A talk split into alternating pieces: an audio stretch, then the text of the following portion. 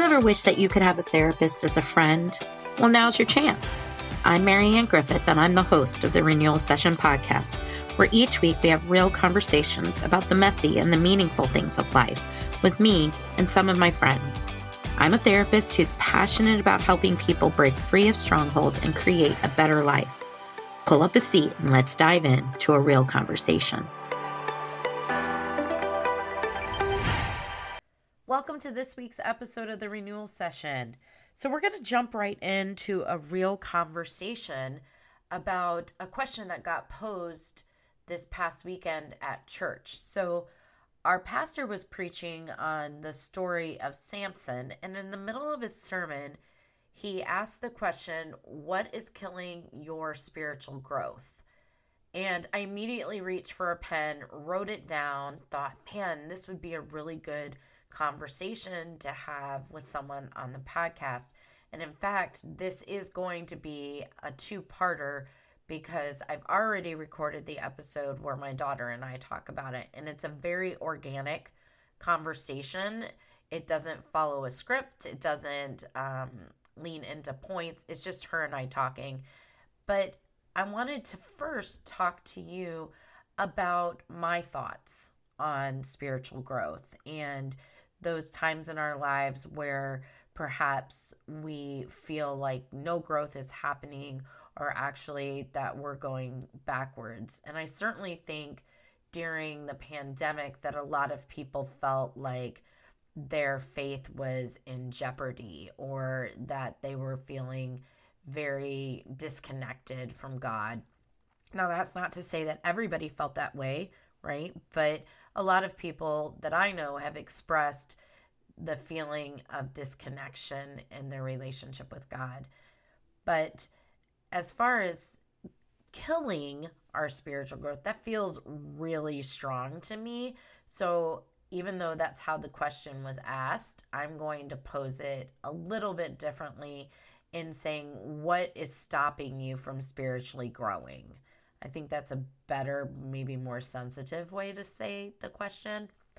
And one of the things that I started thinking about when I was reflecting on this for my own spiritual growth was that a lot of times I do have a plan for my spiritual growth, right? I have recently bought a Bible study, or I'm planning to listen to sermon series, or I am participating in some type of service project. These kinds of things are all part of my plan, right? Living in community with other believers is on that plan also, as well as prayer. And that plan feels very comprehensive. It feels very doable in those moments that I've created the plan. However, the reality is that in my search for fulfillment or significance or stability, I often go to the fastest way to solve or meet those needs. And when I do that, I run I run ahead of God. I don't make the wisest of choices because I haven't been prayerful about it. And really, sin can creep in there and keep me satisfied so that I don't run to God because there is no unmet need, is what that um, pattern of behavior says to me. It's like, oh, listen marianne i you have that problem. Here let me figure out how to meet that need. Oh that need got met therefore i don't really need god.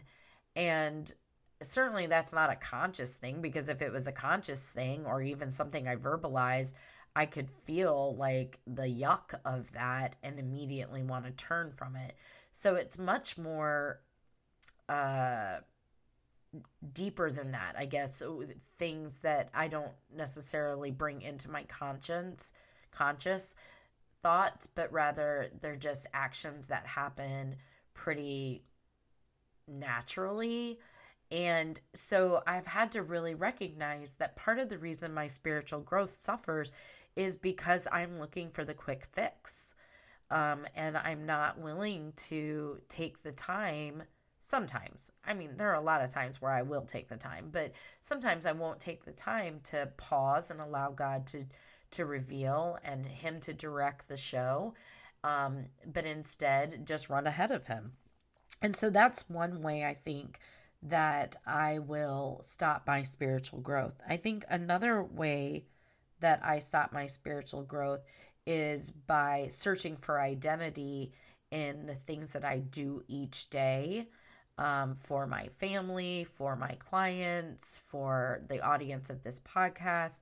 And I let my identity rest in those performances instead of allowing God to define me and for me to embrace all of my decisions through the reality that I am chosen, that I am called, and that I am equipped by God to do things that He has put before me to do, that He has uniquely made me to do.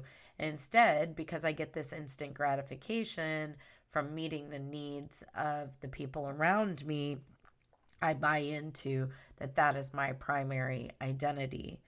I think also I didn't really think until the pastor pointed this out of when you stop your spiritual growth, there is also a cost that comes to that.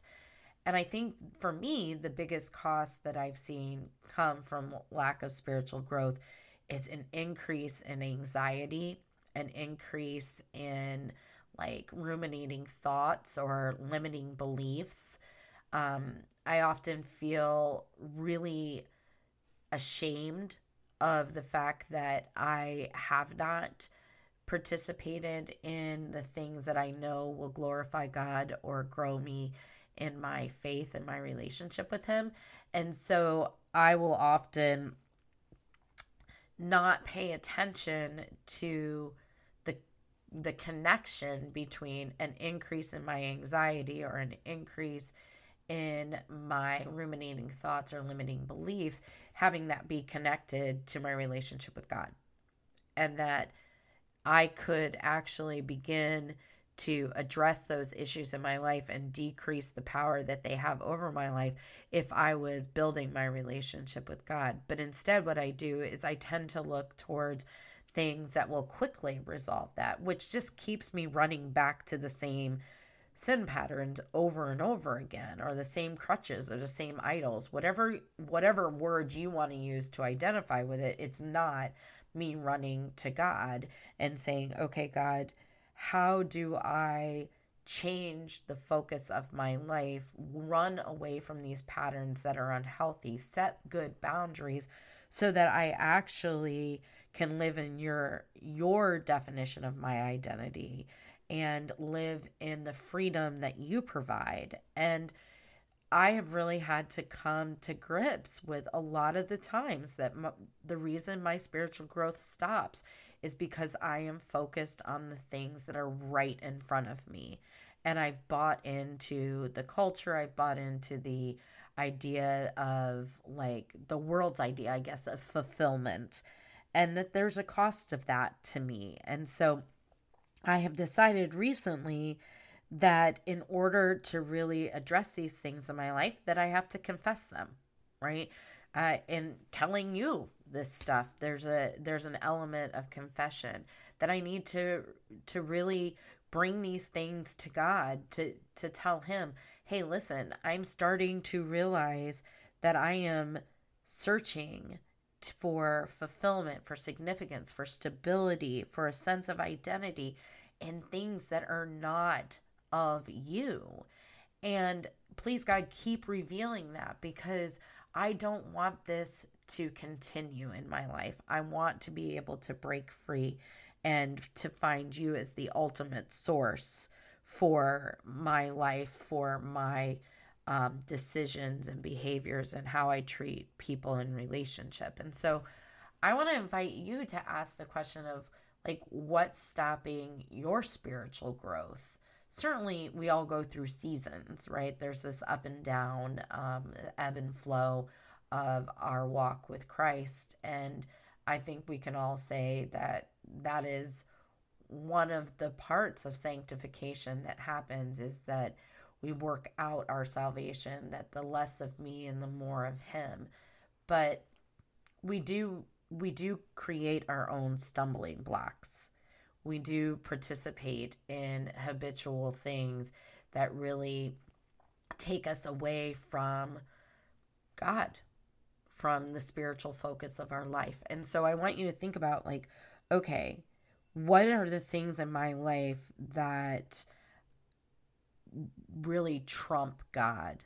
What are the ways in which I divert myself from the plan? And how do I get back to them? And one of the things that you're going to hear when you listen to the conversation between Katie and I is really about that she has a hard time sticking to her plan because the plans don't feel uniquely made for her. And so I want you to think about how are you uniquely made and what are the things that bring you great joy? And have you ever considered the fact that you can implement those things into the way you do relationship with God?